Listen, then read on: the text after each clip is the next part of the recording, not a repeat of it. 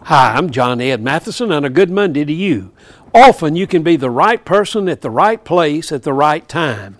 This happened to a group of 30 cave experts who were going to map a Missouri cave system. They discovered an unusual sight a dog lying inside a tight passageway deep underground. One veteran, Gary Keene, called authorities and started asking residents if they recognized the dog.